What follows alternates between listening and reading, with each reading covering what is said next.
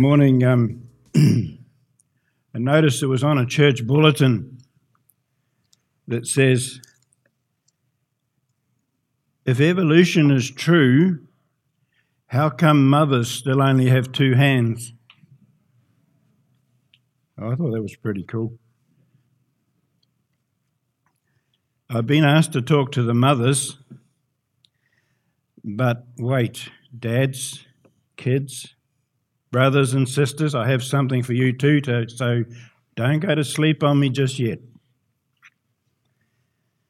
I want to say thanks to Jeff for putting a couple of verses in about who the mothers are because he's put a couple of verses onto what I was about to say, so it's always to have good to have some verses for that. My definition of mothers is all the mature women in the assembly.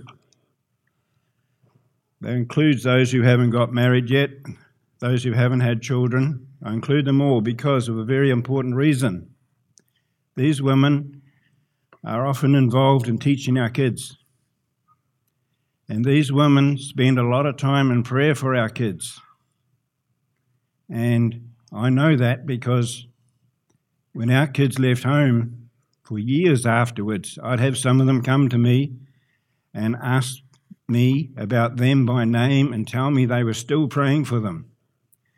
And so these women are mothers of the assembly, whether they're married or not. So thank you for that verse, Jeff. That's a wonderful ministry right there, isn't it?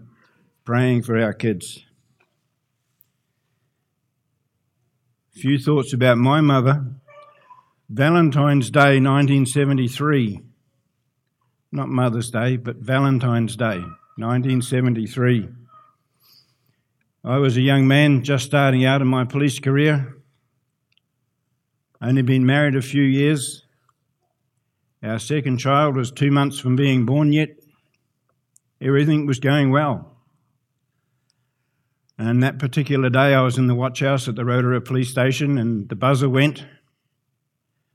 That's out at the public counter. Someone pressed the buzzer. So I went out there to see who it was. And it was my uncle. Lived not far from us. And I said, Hey, uncle, what you doing here? He said, I've come with some bad news, Graham.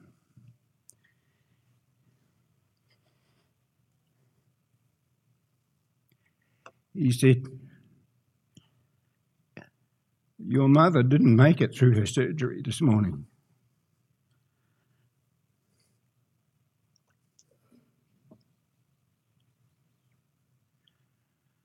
She was only 48 years old. She was a young woman. She had had the surgery before.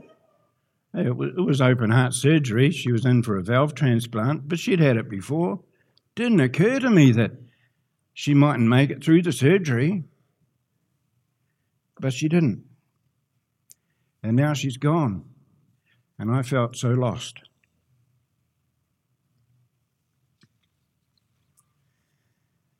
Mothers play a unique part in raising the next generation. It's well been said that the one who rocks the cradle rules the world. And that's because the values and qualities that people bring to their adult life are in the main established and formed in their infancy, and generally, the one who has the most influence over that is mum. Nowadays, it might be YouTube, but normally it's mum. What does a toddler cry out when she falls over and hurts herself? She gets up and say, "Oh rats, I shouldn't have done that." No. Ow, that hurt? Maybe. Normally, if a little one falls over and hurts herself, first thing that happens, Mummy! Mummy! Mothers are very special, they're very important. So here's one for the kids of all ages. If you're fortunate enough to still have your mother around, Please take the time to remind her that she's special.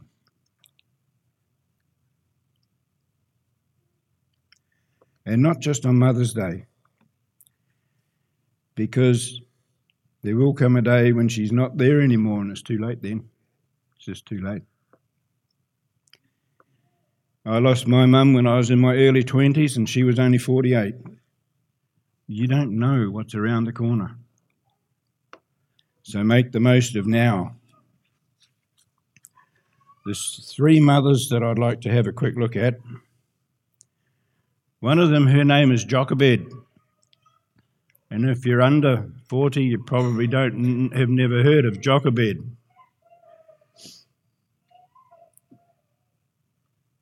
So you can be thinking now, whose mother was she?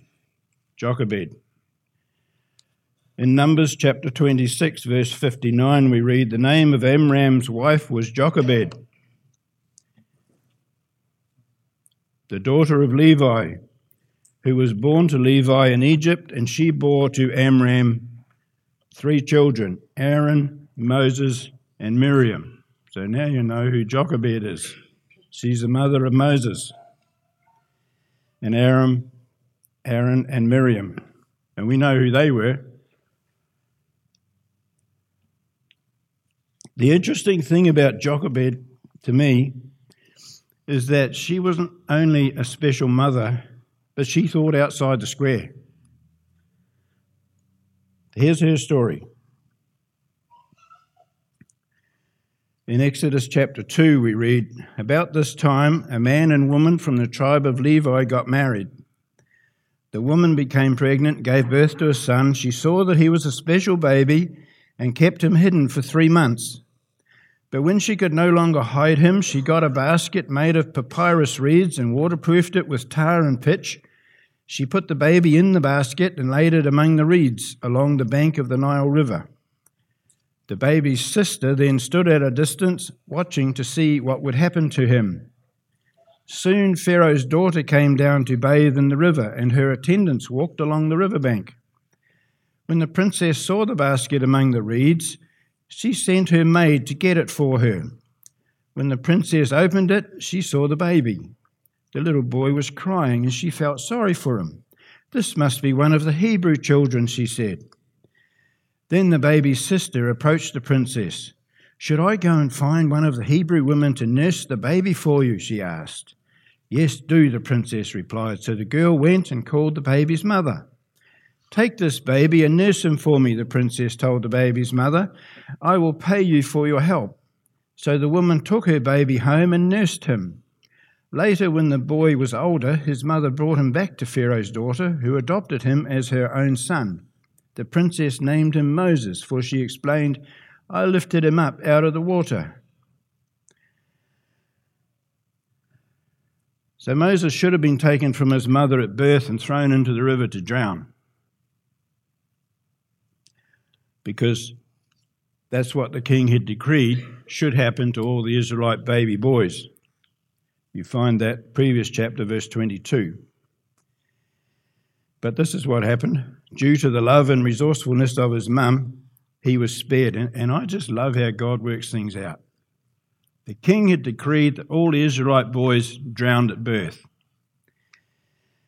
So God used the king's own daughter to get around the king's degree, decree that all that they should all be killed. And not only that, he paid her to do it. I think that's so cool. The princess got around the king's order and paid the woman to do it. That's so cool. And as a result of that, Moses went on to become a great man. And we know about that, don't we?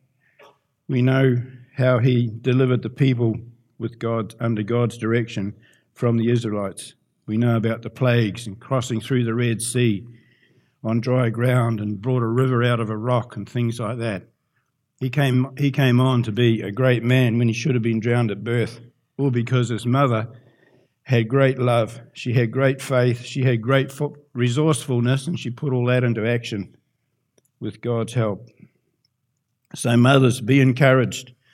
Stay true to God do right, do you do what you know is right for your kids, and who knows where God can take that. The next woman's name is Lois. She's in the Bible, and you may not have heard of her either if you're under 40. She's only mentioned once. In 1 Timothy chapter 1 and verse 3, Paul says, Timothy, I thank God for you, the God I serve with a clear conscience, just as my ancestors did. Night and day I constantly remember you in my prayers. I long to see you again, for I remember your tears as we parted, and I will be filled with joy when we are together again. And I remember your genuine faith. Listen, for you share the faith that first filled your grandmother Lois and your mother Eunice, and I know that same faith continues strong in you. So, Timothy was the Apostle Paul's frequent companion and fellow missionary. And we learn here that he was at least a third generation Christian and that his grandmother Lois had a strong Christian faith, which she passed down onto her daughter, and she passed it down onto her son, who became a great missionary. So there you have it. You, you teach the children, and who knows where, where it'll end up.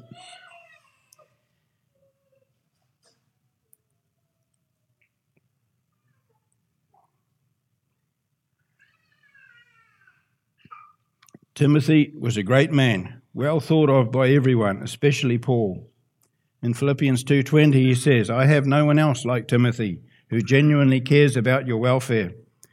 Verse 22, "But you know how Timothy has proved himself like a son with his father, he has served me and pre- served with me in preaching the good news. And this all started with a mother who honored her Christian faith. She brought up her daughter in the fear and admonition of the Lord. That means she passed on her faith and love for Jesus to her daughter. Then her daughter did the same thing for her son, and her son became a great preacher all because of the upbringing and guidance of his mother and his grandmother. Mum, Nana, Grandma, whatever you're called. You don't have to be rushing around trying to do this, that, and the other thing if that's not what God called you to do. The most important thing you can do is do what Lois did raise your children for the Lord, encourage them to do the same and then leave it to Him. God can do extraordinary things through someone who has been faithfully taught in the ways of the Lord. And mothers, you're in a unique position to do that. The third woman, I call her Jane Doe because I don't know what her, what her name is. Her story is in a song which I'd like to play for you now. Can we turn this one on?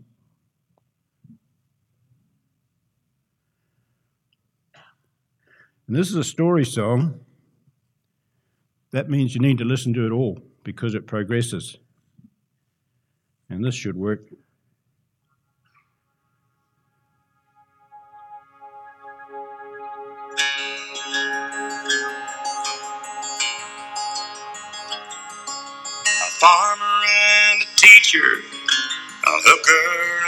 Preacher, riding on a midnight bus bound for Mexico. One was headed for vacation, one for higher education, and two of them were searching for lost souls.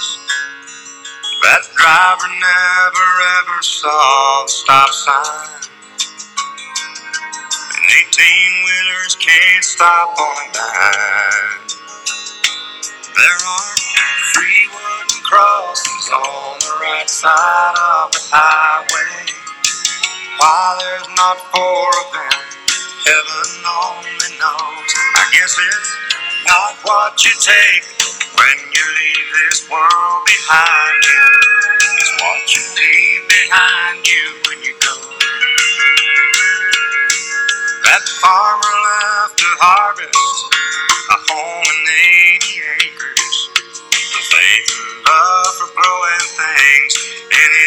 son's heart. And that teacher left her wisdom in the minds of lots of children and did her best to give them all a better start. And that preacher whispered, Can't you see the promised land? as he laid his blood-stained Bible in that hooker's hand. There are wooden crosses on the right side of the highway. why there's not four of them. Heaven only knows. I guess it's not what you take when you leave this world behind you. It's what you leave behind you when you go. That's the story that our preacher told last Sunday. As he held that bloodstained Bible up for all of us to see, he said, Bless the Father and the teacher and the preacher who gave this Bible to my mama who read it to me. There are three wooden crosses on the right side of the highway. Why there's not four of them, now I guess we know. It's not what you take when you leave this world behind. It's what you leave behind you when you go. There are three wooden crosses on the right side of the highway.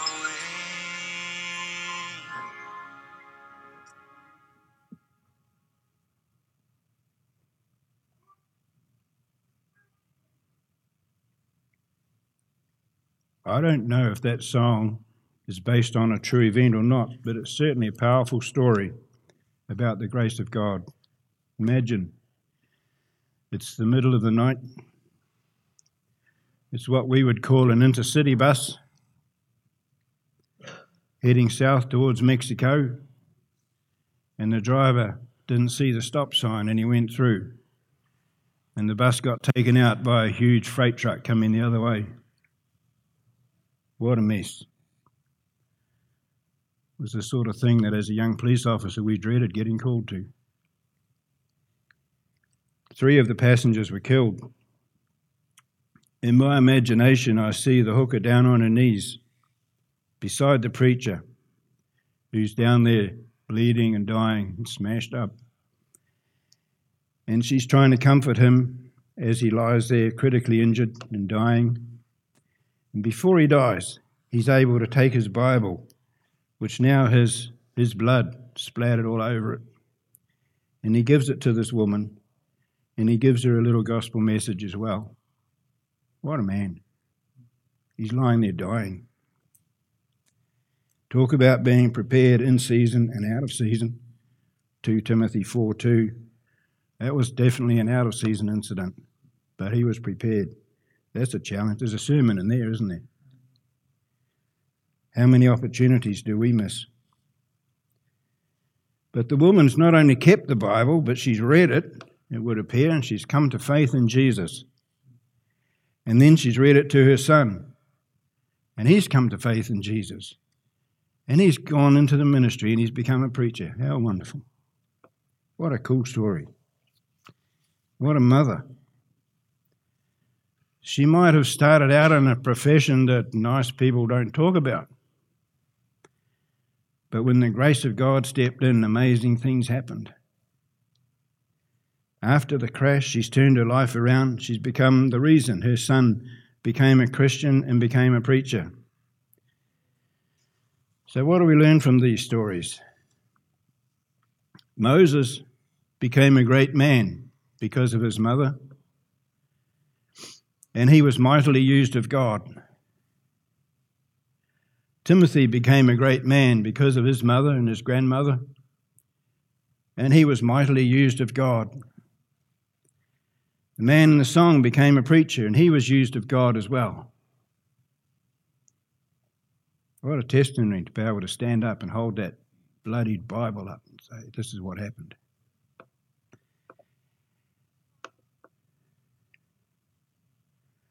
So the point is, Timothy and the man in the song came from backgrounds that are about as opposite as you can get, right? Third, at least third generation Christian, brand new. It doesn't get any more extreme than that. But God has used all three of these men to do great things for Him. And how did that happen? because of their mothers. Because of their mothers. Lois and Eunice faithfully passed on their faith down the generations. Jochebed thought outside the square when things looked bad and with divine guidance was able to save her baby from being thrown into the river. The woman in the song shared her newfound faith with her son. So the conclusion is it doesn't matter who you are. It doesn't matter where you came from. You might be a sixth generation preacher, or you might have come out of the gutter yesterday. Doesn't matter. Doesn't matter what you've done in the past. The past is just that it's past, it's gone, it's irrelevant. You can't change it, so don't spend time worrying about it, or thinking about it, or hurting over it. It's gone. These women all used the present to teach their kids about the love of Jesus, and that makes them all heroes. And if you teach your kids about the love of Jesus, you are a hero because you don't know what Jesus can do with that. You don't know.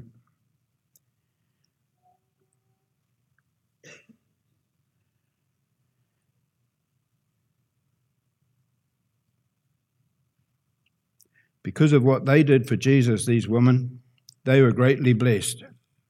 The nation of Israel was brought out of slavery in Egypt. Churches were planted all over Asia Minor. Many souls were won for Christ. And that all came about because of the work of some faithful mothers. So, mothers, remembering who the mothers are, May you be greatly blessed. Father, we come to you this morning. We thank you for our mothers. We thank you for your love. And if we had a mother that shared your love with us, we thank you for that.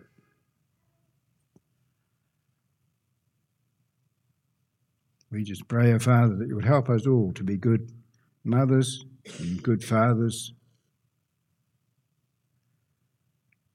and to share the love of Jesus with those with whom we come in contact, especially our children. We thank you for this time together now, and we just commit our way to you in Jesus' name. Amen.